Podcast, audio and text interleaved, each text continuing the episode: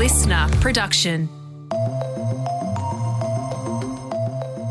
Hello, welcome to the briefing. Tom Tilley and Katrina Blowers with you. Yeah, so today we're talking about the miraculous Novids. These are the people who've never had COVID. Three years into the pandemic, and many of us have had it a couple of times. Uh, I have. But it's estimated one in 10 people have managed to dodge this virus completely. I've been to lunch with people that have COVID. I work in an office with hundreds of people. I get public transport. So far, so good. Yeah, it's an interesting group of people. So interesting that there's an international study underway to find out what's so special about them, the Novids. It kind of feels like a humble brag. Like, do I have like this incredible immune system? So, is it genetics or is it just luck? And what can we learn from studying these people that could help the rest of us? That's in the second half of this episode. First, today's headlines. It is Monday, the 6th of March. New polling out on the government's changes to superannuation show two thirds of people polled support the changes. So, this is the Labor government's plan to double the tax rate on super accounts over $3 million.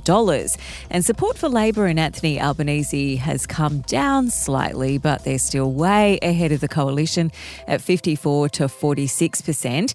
And the PM's rating is still way ahead of Peter Dutton's, which is 54 to 28. I, I got to say, I'm not surprised mm. that most people polled, and who knows what the sample, or, you know, the demographic was of the people polled was. But still, I'm not surprised that they support these tax changes. Yeah, well, they only affect 80,000 people, and 80,000 of the most wealthy Australians, people with more than $3 million in super. The handling of it politically was a little bit messy. Uh, it played out over the space of about a week before we found out what the exact policy was. And technically, it was a broken election promise, which might be why Anthony Albanese is losing a little bit of bark. And Donald Trump is on the campaign trail giving a keynote speech at America's Conservative Political Action Conference. I will implement a four year plan to phase out all Chinese imports of essential goods and gain total independence from China. We have to do it. Yeah, so this conference gathers the supporters from the right wing end of politics in America. And this year, there were still plenty of MAGA supporters there, but their numbers were down on previous years. I don't enjoy hearing Donald Trump's lies. Again, Katrina. Um, it makes you, of course, wonder whether America will go down that post truth divisive path again. I personally don't think they will. Um, Ron DeSantis is already standing out as a contender for the Republican nomination next year. So um, I think things will be different this time, but it does really have echoes of the past.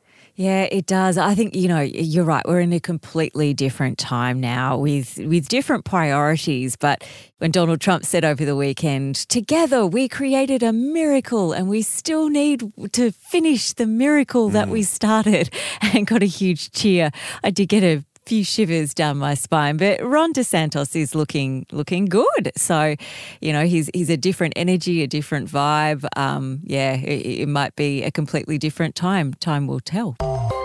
And 50,000 people have walked across the Sydney Harbour Bridge to mark the end of World Pride. It's good to march against homophobia. There's too much of that around. I'm happy to march in solidarity with my friends. Yeah, so the big rainbow coloured march marked the end of World Pride, where half a million people attended 300 events over the last two and a half weeks. So Sydney was well and truly alive. And go the mighty Dolphins. So, this is Queensland's newest NRL team. They're from Moreton Bay. Uh, they've begun their first ever season with a bang, beating the Roosters 28 to 18. proud of everything they did. It was a tough game of footy and they competed from go to away. That's Dolphins coach Wayne Bennett there. He's so understated in mm. every media interview he ever does. He almost comes across as grumpy. But mm. everyone I know, like all the sports reporters who know him well, they say he is the man. He's just the coach of coaches. And the way that he can fire up and inspire young players is second to none. And you know what? There's a Stan documentary coming out about the Dolphins. I think it comes out today. And I, I'm not even a huge NRL fan, but I'm super keen to watch it and watch all the behind the scenes. Yeah, well, I think a lot of people are watching the Dolphins, wondering whether they should get on the bandwagon or not. You know, supporting a brand new team can be, um, you know, a, a risky move. Yeah. But um, I reckon, you know, after that win, a lot of people might be sort of pretending that they got on the bandwagon already. Long time ago, yes, ages ago. Always believed in them. Um, other big sporting news um, the champion runner, Peter Bol, has spoken out for the first time since being cleared of a doping charge. Um, he did an interview last night on Channel 7 Spotlight program. Must be a mistake. I'm not sure whether it's a test or what's going on, but I've never used it, and I know my innocence, and um, and the truth will come out eventually. Yeah, so he said that the positive test in January, which was later disregarded by a second negative test, was leaked to damage him and it may have cost him the Young Australian of the Year award. I feel sad for him because you know if if genuinely he did nothing wrong and he's admitted this, he he says, look, the mud will probably stick forever and this shadow will follow him mm. around forever.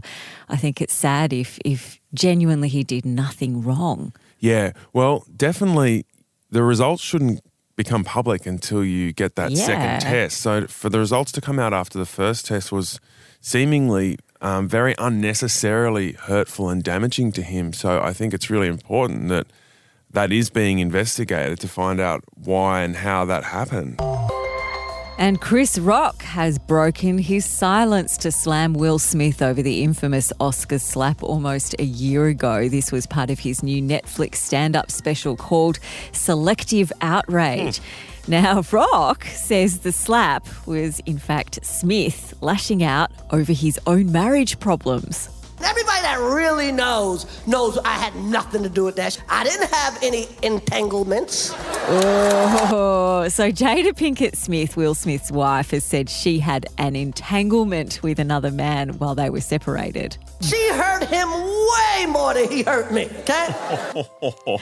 I reckon this was Rock at his absolute best. He's been pretty classy about staying silent mm. up until now. And you can't overlook the timing because the Academy Awards for this year will be presented next week. So, way to open an old wound. Yeah, so the timing is perfect. Um, I think probably given it's a Netflix special, the commercialization of Breaking His Silence was done perfectly, and he did not miss. Like, that is probably one of the most humiliating things he could have said about Will Smith that his wife had cheated on him, and that's why he lashed out. That is a strong blow, probably stronger than the slap. I would agree with that. I wonder how Will Smith will handle that. Probably, I think silence is is the best policy there too. Mm. and non-violence. Oh yeah, yeah. All right, in a moment, Novids.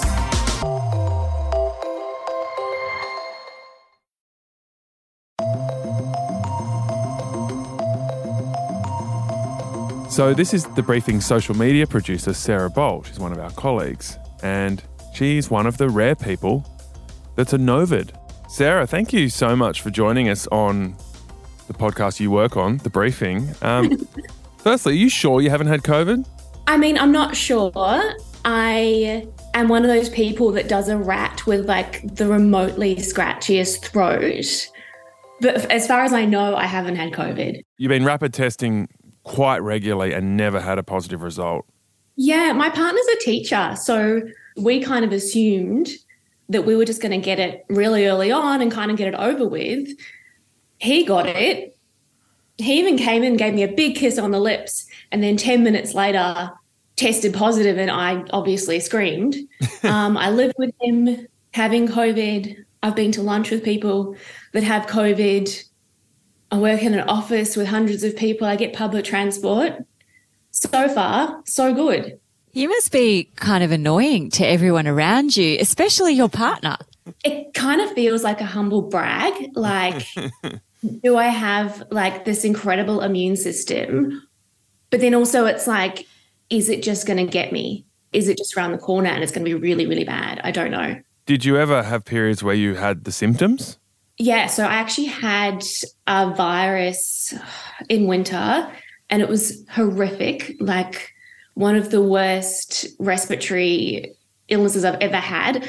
I rocked up to a respiratory clinic because I felt so unwell and they did a full panel and said I had nothing. So that's like the only thing that I maybe could have, but I, I got all the tests, I got everything done, and they were like, it's just an infection.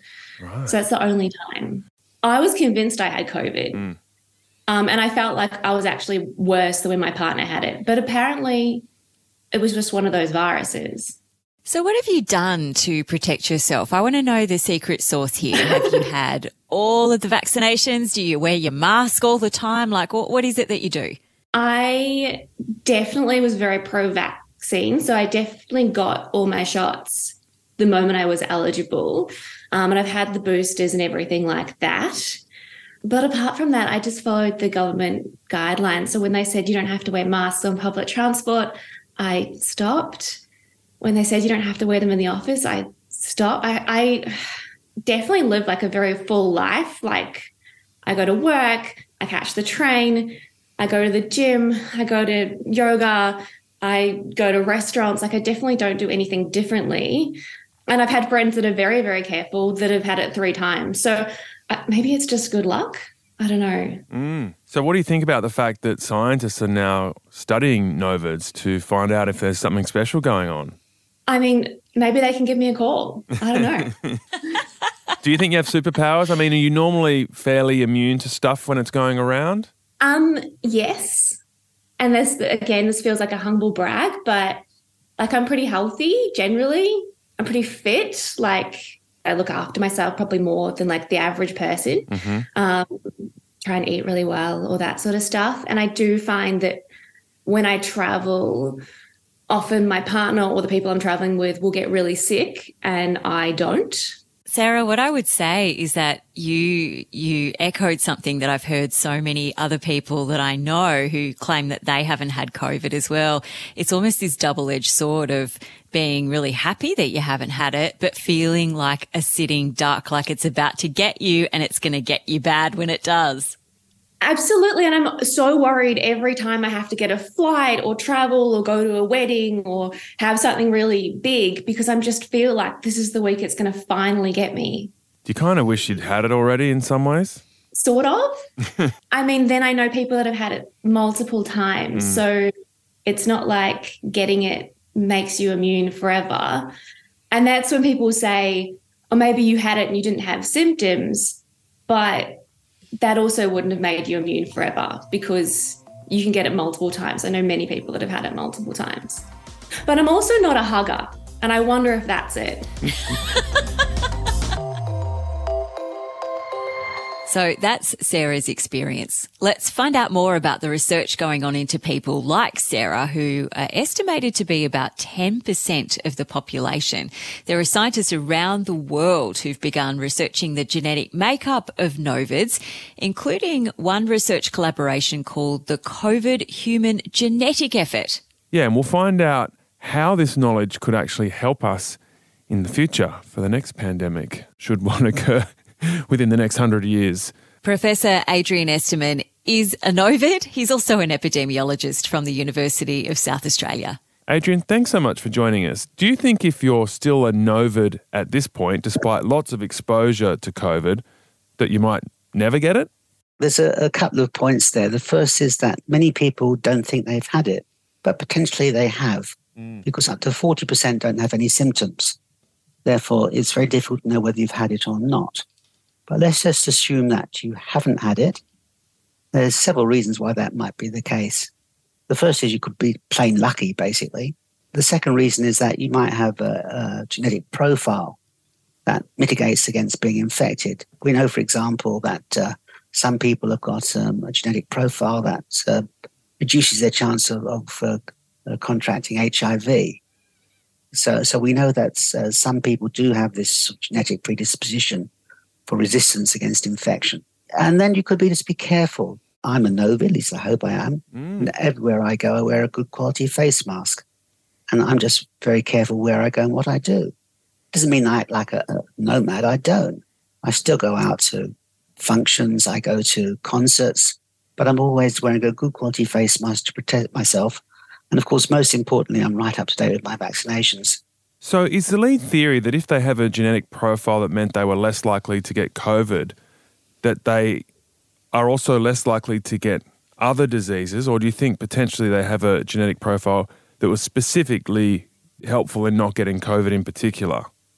This research is ongoing, but I would imagine that it would be um, a, a, genetic profile that prevents you from getting COVID, because COVID, HIV, etc., all have got different routes of entry, different um, receptors that they target on. So I don't think this is a, you know someone who's an, an immune person who never gets infections of any of any type. How confident are you in the figures that you've arrived at, that sort of 10% of the population? I know when somebody says to me, Oh, I haven't had COVID yet, I think to myself, hmm, have you not? Or, or, perhaps is it that the RATs that you've had have been a little unreliable or that you perhaps have had asymptomatic COVID? Um, the reason I said 10% is that um, the Kirby Institute, which is one of our big medical research institutes, have done something called serology surveys. And what they do is they take um, uh, blood samples from the Red Cross and also blood samples from children who've gone into hospital, and they scan them to see if they've got um, any markers that show that they've been infected with COVID 19. And they found about 80% of all adults have been infected in the past. But what we do know is that the actual test they use, that's the reverse transcriptase PCR test, to actually detect the COVID 19, is not 100% accurate itself. In fact, it's got what we call 80% sensitivity. That means that um, if you know 100 people come along and they're all infected, and you do a PCR test on them, it's likely that only 80 of them will come out positive. What we learn from these studies, Adrian, if we, for example, find a, a common genetic factor amongst novids, is there something we can do with that information? Can we develop medicines or, or any other treatments or or anything that helps us deal with future diseases. Yeah, very much so. And the reason I say that is that what our genes do in our body is, is they basically generate proteins. If we know which genes are involved as a protective factor, we can work out what proteins they produce and then use that information to help us design um, medicines to fight against the, the, the virus. So, yes, it would help. So, say if you're listening to this right now and you think you've never had COVID, what should you do to determine that once and for all? And how do you get involved in this research? Look, to start off with, you don't know if you've had COVID or not. You know that you haven't had any symptoms, but you might have had it silently. But the point is that let's suppose you haven't had it. And as I said, it's probably about 10% of the population. The good news is that the longer you can stay without getting it, the better. And I say this for a couple of reasons. The first is the best way to avoid long COVID, that is long term health problems, is not to get COVID in the first place. So clearly, you want to avoid getting COVID so you don't get long COVID. We know about 10% of infected people, even those with no symptoms, end up with long term health problems. The second thing is that we have new antiviral drugs in clinical trials at the moment, should be available this year. We're getting better and better vaccines. And so the longer you can avoid having it, the better the chance of you avoiding it because of new vaccines, and the better the chance of you coming out well because of new treatments. So many reasons for not trying to get infected. And how long will these studies into the Novids take to give us meaningful results? Well, they've only just started. I, I only read about them a few days ago. So I reckon we're probably talking months, if not a year or two away. Hopefully, in time for the next pandemic. Oh, well, hopefully that won't be sooner than we think because on the horizon now, we've got avian flu. Oh, really? How, how serious a threat is that posing? Look, at the moment, WHO say that it's low risk. But what we've got is we've got this massive avian flu pandemic going around the world, wiping out millions of wild birds and domestic fowl. Now, there have only been very few human cases so far, and we're keeping a very close watch on humans who might get infected. Because the one thing that will be bad if it's human to human transmission, which we haven't seen yet. And that's really good news because it's got a very high fatality rate. Sorry, we don't want to frighten people. Mm. The fact of the matter is that it hasn't spread into humans with human to human transmission yet. As far as we're aware, all of the humans have been infected have had direct contact with infected birds. So, no, we don't want to frighten people. All I'm saying is it's one we're just keeping a watch out on. That was Professor Adrian Esterman yeah, really interesting to know that if we understand the genetic profile of novids, we can create medicine to help us all. I love this idea, um, but I also love how we were chatting, Tom, about how each of us would feel. Neither of us is a novid, by the way. And I found it really interesting. I think it's almost like the difference between men and women that you said you'd feel amazing and invincible, and I said I would feel incredibly anxious. Why? Because you're, you're worried about getting it and then getting it really bad. Yeah, for sure. Whereas I love how you would see it as some kind of like personal flex. Superpower. Tomorrow on the briefing, the chaos with soft plastics. If you've been taking your soft plastics to your supermarket, this will be a very frustrating story.